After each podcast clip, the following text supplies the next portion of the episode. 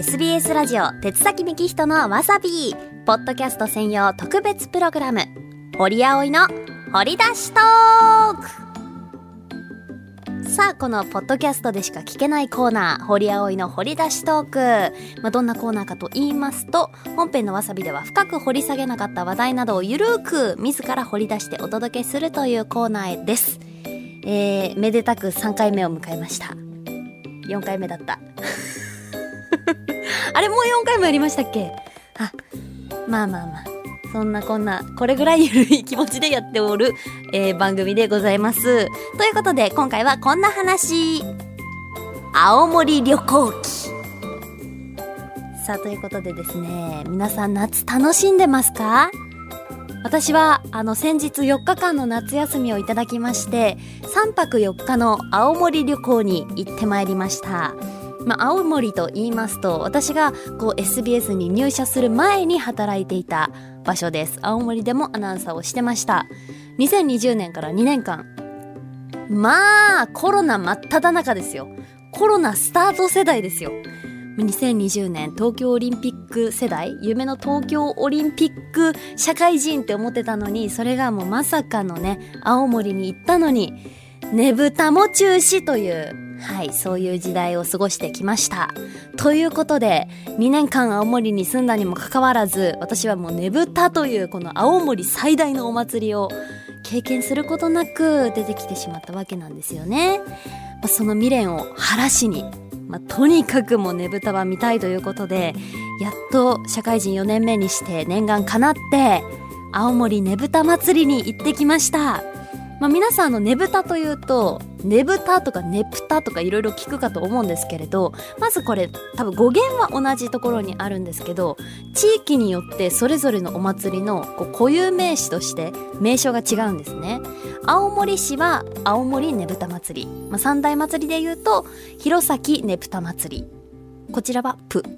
で五所川原立ちねぷた。これもプ。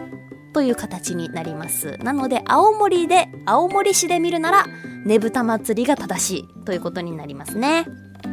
はい、ということで、まあ、旅行の話ばっかりしてるような気もしますけど、このコーナー。まあ、ちょっと先日、その、青森ねぶた祭りに行ってきたんですよ。もうびっくり、本当に感動しました。えー、もう、大きさをどのくらいと言えばいいんでしょうか。ん、人を横に並べたとしたら20人分ぐらいめっちゃ分かりづら。ダメだ。うまく表現することはできないんですけれども、まあ、とにかく、えっと、ねぶたというこう、みこしみたいなね、形の、まあ、皆さんもちょっと画像検索していただくか、こう、ニュースなどで見た記憶を引っ張り出していただいて、ああいうものを、こう、ね、夜、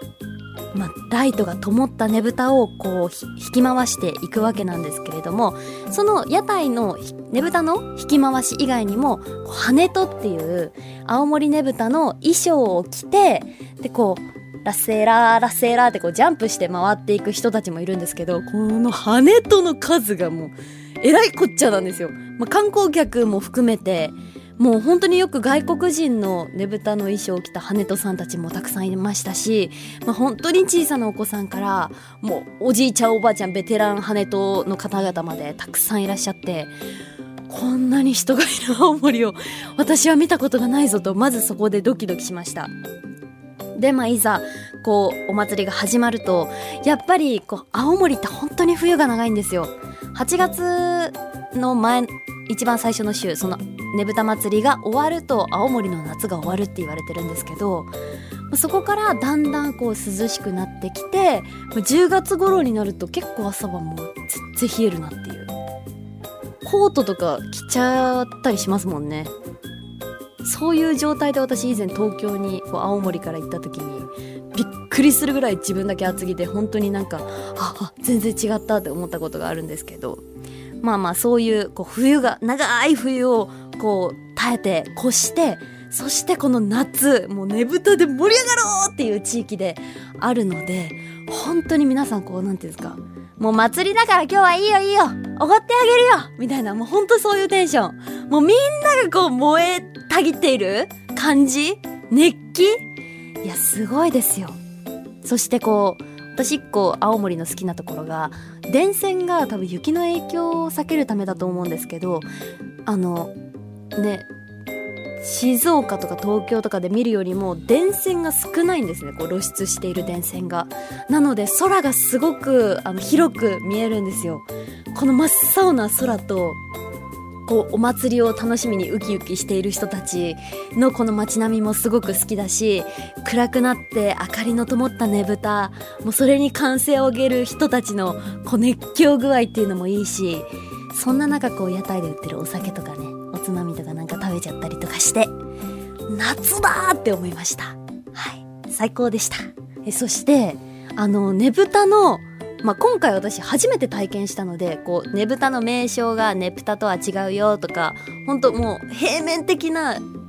こう知識しかなかったんですね。ねぶたに仕事でも全く関わったことがなかったので。で今回初めて体験したらその羽戸さんたちっていうこうお祭りの行列に参加している方々が衣装として鈴をたくさん身につけてるんですよ。で安全クリップで留めてたりとか、まあ、糸で縫い付けてたりとかするんですけどその鈴をこう沿道で見ている人たちに幸せのお裾分けっていうことで投げたり渡したりするこう文化があるらしくってそれ私今まで知らなかったんですけどだから隣のちっちゃい女の子が「鈴ちょうだい!」ってえんあのこのお祭りの集団に向かって叫んでいるのを聞いて「え鈴って何?」みたいなこと友達に聞いて「あこれ幸せのお裾分けでもらえるんだよ」っていうので私もその子に負けじと「鈴ください!」って叫びました。そしたら20個ぐらいもらいました。最高!幸せいっぱい! でもこれ持って帰ってきたんですけどどうしたもんですかね?鈴20個今家にある状態なんですけど飾る？どうしましょう。ちょっとこの具体的ななんか活用方法を皆さん思いついたら私のツイッターか Instagram の DM まで送ってください。はい。ということで、いやもう大満喫した青森ねぶた祭りでした。青森旅行記、まだ続きます。まあ、3泊4日してきましたから他にもちょっといろいろ体験したことがあるのでそちらもお話しさせてください。ということで SBS ラジオ鉄崎幹人のわさびポッドキャスト専用特別プログラム堀葵の掘り出しトーク今日はこれにておしまいです。また次回